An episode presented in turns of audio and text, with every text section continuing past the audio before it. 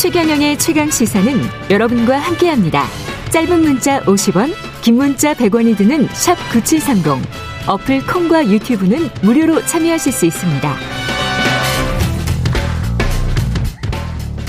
네, 미국 애틀랜타에서 연쇄 총격으로 한인 6명을 포함해서 8명을 살해한 용의자의 범행 동기를 놓고 논란이 일고 있습니다. 용의자가 정신질환이 아닌 아시아계에 대한 증오 범죄였을 가능성. KBS 김양순 특파원 연결해서 미국 현지 상황 알아보겠습니다. 안녕하십니까? 네, 안녕하세요. 아, 예. 미국 간 다음에 처음으로 통화하네요. 예, 방송에서. 네, 미국에서 예. 연결해 주시길 기다렸는데 안 부르시더라고요. 지금 어디예요? 미국? 네, 지금은 저희 사무실에서 막 퇴근해서 예. 집에 왔는데요. 또 최강시사에서 예. 전화 연결을 해달라고 하셔서 집에서 전화하고 있습니다. 예, 좋습니다. 일단 그 범행 동기가 구체적으로 파악이 됐습니까? 아직까지 범행 동기가 파악이 안 됐고요. 예. 어제 체로키 카운티의 보안관이 예. 성중독이다라는 얘기를 하면서 스파 업소에 자주 드나들었다라고 하면서 예. 본인의 SNS에다가 이 롱이라는 용의자, 지금 피의자죠. 기소가 됐으니까 이 피의자가 예. 굉장히 힘든 하루를 보냈다라고 썼어요. 근데 이게 역풍을 지금 맞았습니다. 이제 언론들이 하루 종일 예. 얘기한 게 지금 이미 이게 인종차별 범죄나 증오범죄가 아니라고 물타기를 하는 거냐. 예. 왜 성에 대한 이야기를 하느냐. 그리고 이 사람이 힘든 하루를 보냈다면 아예 어제 하루가 없었던 사망자들에게는 아예 시간이 없어진 셈이잖아요. 그렇죠. 하루가 없었던 사람은 어떠라는 거냐라고 예. 일제히 비난하기 시작하면서 예. 역풍이 불었고요. 이에 따라서 오늘 이제 체로키 보안관 카운티에서 수장이 나와서 죄송하다 이제 이렇게 가슴 아픈 말을 우리 대변인이 해서 다시는 이런 일이 재발하지 않도록 하겠다라고까지 밝혔습니다. 그리고 오늘 또 브리핑을 하면서 예. 증오범죄인지 아닌지에 대한 수사 가능성 여부도 지금 배제하지 않고 있다라고 전했습니다. 그 지방 당국은 어떻게 보면 약간 물타기를 하려고 했던 측면도 있는 것 같습니다. 보니까. 그죠? 네, 예. 사실 이 롱이라는 친구가 예. 했던 말들이나 아니면은 그 아시안 스파에 굳이 들어가서 총격을 가하고 예. 여기에서 30분 정도 또 차를 타고 올라가서 또 아시아 스파에 들어가서 이 마사지 업소를 예. 골라서 들어간 거거든요. 예. 아시아 업소를 일부러 골라서 또 들어가서 세 군데가 모두 아시아 마사지 업소입니다. 예. 그렇다면 여기에 대해서 분명히 중점을 두고 수사를 해야 됨에도 불구하고 뭐 마사지 업소에 다녔던 건 성중독이다. 그리고 이 롱이라는 용의자의 집이 굉장히 독실한 크리스찬이었는데 성중독 때문에 집에서 쫓겨났다라고 어떻게 보면은 물타기 그리고 이 피의자에 대해서 동조하는 그런 심리를 유발하는 발언들을 했습니다. 그 얼굴이 공개가 됐는데 저도 보니까 아주 멀쩡하게 생긴 백인 남성이더만요.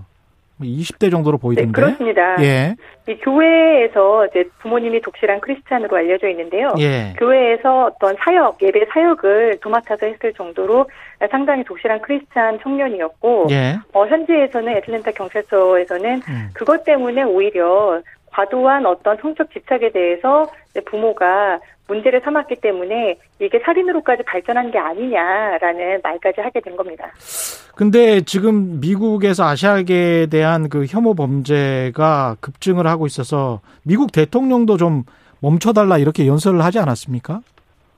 네, 맞습니다. 바이든 예. 대통령이 지난 9일에 이 아시아계 미국인들에 대한 증오는 정말 미국인답지 않은 일이다. 그리고 우리가 코로나19에 대한 어떤 고통을 아시아인들에게 희생양으로 삼아서는 안 된다라고 하면서 멈춰달라라고 직접 발언까지 했었습니다. 하지만 그 이후에도 계속해서 이제 아시아계에 대한 증오 범죄가 보고가 되어 왔었고요. 예. 이번에 이렇게 살인까지 일어나게 된 거죠.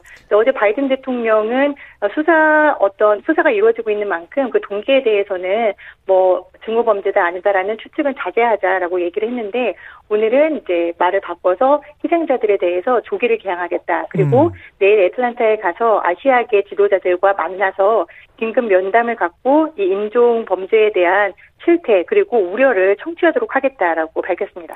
코로나19 이후에 그 특히 이제 중국인에 대한 적개심이 미국인들 사이에서 굉장히 많은 것 같은데 어떻게 보십니까?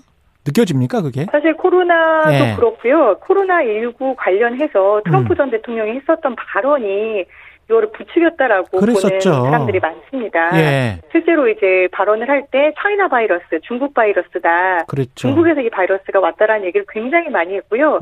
이걸 희화화하면서 쿵푸, 즉 중국에서 쿵푸가 유명하잖아요. 예. 그렇죠. 예. 쿵푸와 독감을 나타내는 플루를 합쳐서 쿵플루라는 조어를 트럼프 대통령이 직접 만들어서 이런 것들을 계속 연설해서 말을 하고 다녔습니다. 예. 그렇기 때문에 여기에 이제 자극을 받은 백인 인종주의자들, 우월주의자들이 아시아계에 대한 혐오감을 나타내기 시작했다라고 보는 추측들이 많은데요. 예. 실제로 이제 그저께 한 베트남 음식점을 운영하는 베트남인이 텍사스에서 텍사스 주지사가 마스크를 벗자라고 하지 않았습니까? 예. 그래서 CNN에 가서 마스크를 벗자고 하는 주지사의 정책은 잘못됐다. 우리는 식당에 오는 사람들을 보호하기 위해서라도 마스크를 착용해야 된다라고 발언을 했습니다. 예. 그랬더니 그 다음 날 그 베트남 식당에 쿵플루라고 빨간 시뻘건 스프레이로 낙서 그래피티가 예. 아주 심하게 되어 있었어요. 그냥 예. 죽어라. 콩플루, 누들플루 이렇게 돼 있었거든요. 예.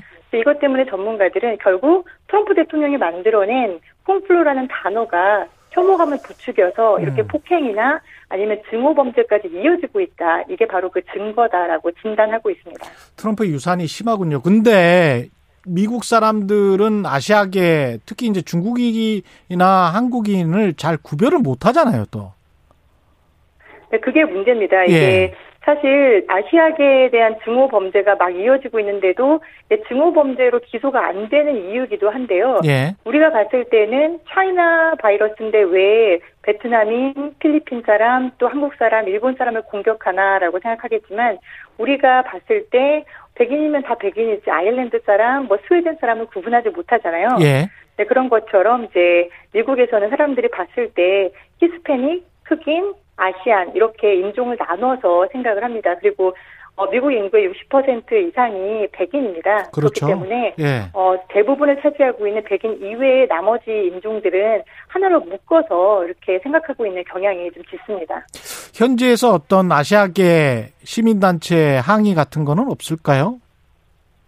네, 아시아계 시민단체가 여기서는 AAPI라고요. 예. 그 아시안 아메리칸, 즉 아시아계 미국인 그리고 태평양 연안에서 온 사람들을 일컫는 그런 단체가 있습니다. 예. 이 AAPI가 지난해부터 이제 트럼프로 인해서 아시아계에 대한 증오 범죄가 급증했다라는 통계도 계속 제시를 하고 있고요. 예. 그다음에 스탑 아시안 헤이트 크라임이라는 운동도 사회적인 운동도 좀 전개를 하고 있습니다.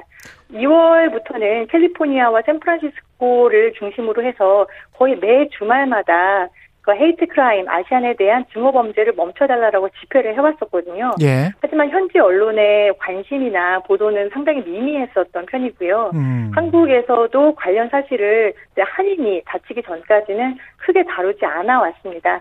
그러다가 이제 이번에 이렇게 살인 사건이 벌어지니까 미국 언론들도 AAPI의 활동에 좀 관심을 가지고 있고요. 예. 그다음에 바이든 대통령과 해리스 부통령이 내일 애틀랜타에 가서 만나는 이 단체도 바로 AAPI 즉 아시안 커뮤니티의 대표 지도자들입니다. 예, 사실은 뭐 BLM이라고 해야죠. 블랙 라이브스 매터 흑인 목숨도 중요하다. 이거를 했던 흑인 사실 그런 그 단체들과 연계하는 것도 중요하지만 미국 언론이 흑인들 목숨 못지않게 아시아계의 목숨도 좀 중하게 생각해주는 그런 경향성이 좀 나와야 될 것 같은데요.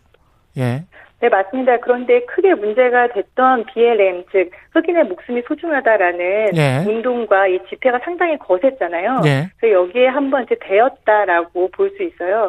그래서 이제 미국 언론들은 BLM 운동이 너무 거셌었기 때문에 예. 이 아시안 헤이트 크라임으로 이게 지목이 되면서 아시아인들이 나와서 집회에 나와서 비슷한 양상이 벌어질까봐 사전에 약간 좀 차단하고 거리 두기를 해왔던 그런 경향도 있었고요. 예. 그다음에 아시아인들이 좀 흑인과 다르게 어떤 특징이라고 할까요?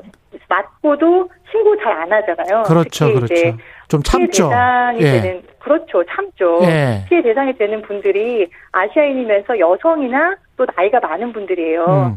그러니까 나이가 많은 분들은 영어가 안 돼서 이걸 신고를 못하는 경우가 많고, 그렇죠. 그다음에 여성들은 목소리를 크게 내는 경향이 좀 적기 때문에 아시아인의 특성상 이걸 또 신고를 안 하는 경향이 많습니다. 그러다 보니까 상대적으로 이 블랙 라이브스 매터 문제보다 아시아인에 대한 관심이 좀 적었던 우리 속담으로 얘기하자면 우는 아이에게 젖준다라고 얘기하잖아요. 그렇죠. 미국 언론들도 좀 비슷한 반응을 보여왔던 게 사실입니다.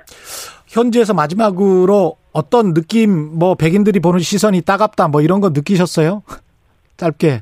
저는 사실 엘리베이터를 탈 때 이게 엘리베이터가 사회적 거리두기 때문에 2명에서 3명까지만 탈 수 있거든요. 그렇죠. 근데 제가 엘리베이터에 타고 있으면은 다른 사람이 먼저 가라고 이렇게 안 타더라고요. 기분 나쁘지? 근데 약간 표정이 뭐지라는 생각이 좀 들고, 또 카페에 들어가서 줄을 서 있으면은 제 주변으로 이렇게 약간 멀어집니다. 폭력이나 어떤 욕설을 경험하지 않더라도 이렇게 약간 꺼림직해하는 그 분위기, 그런 것들도 사실 증오범죄의 증상이라고 볼 수 있습니다. 오늘 말씀 감사합니다.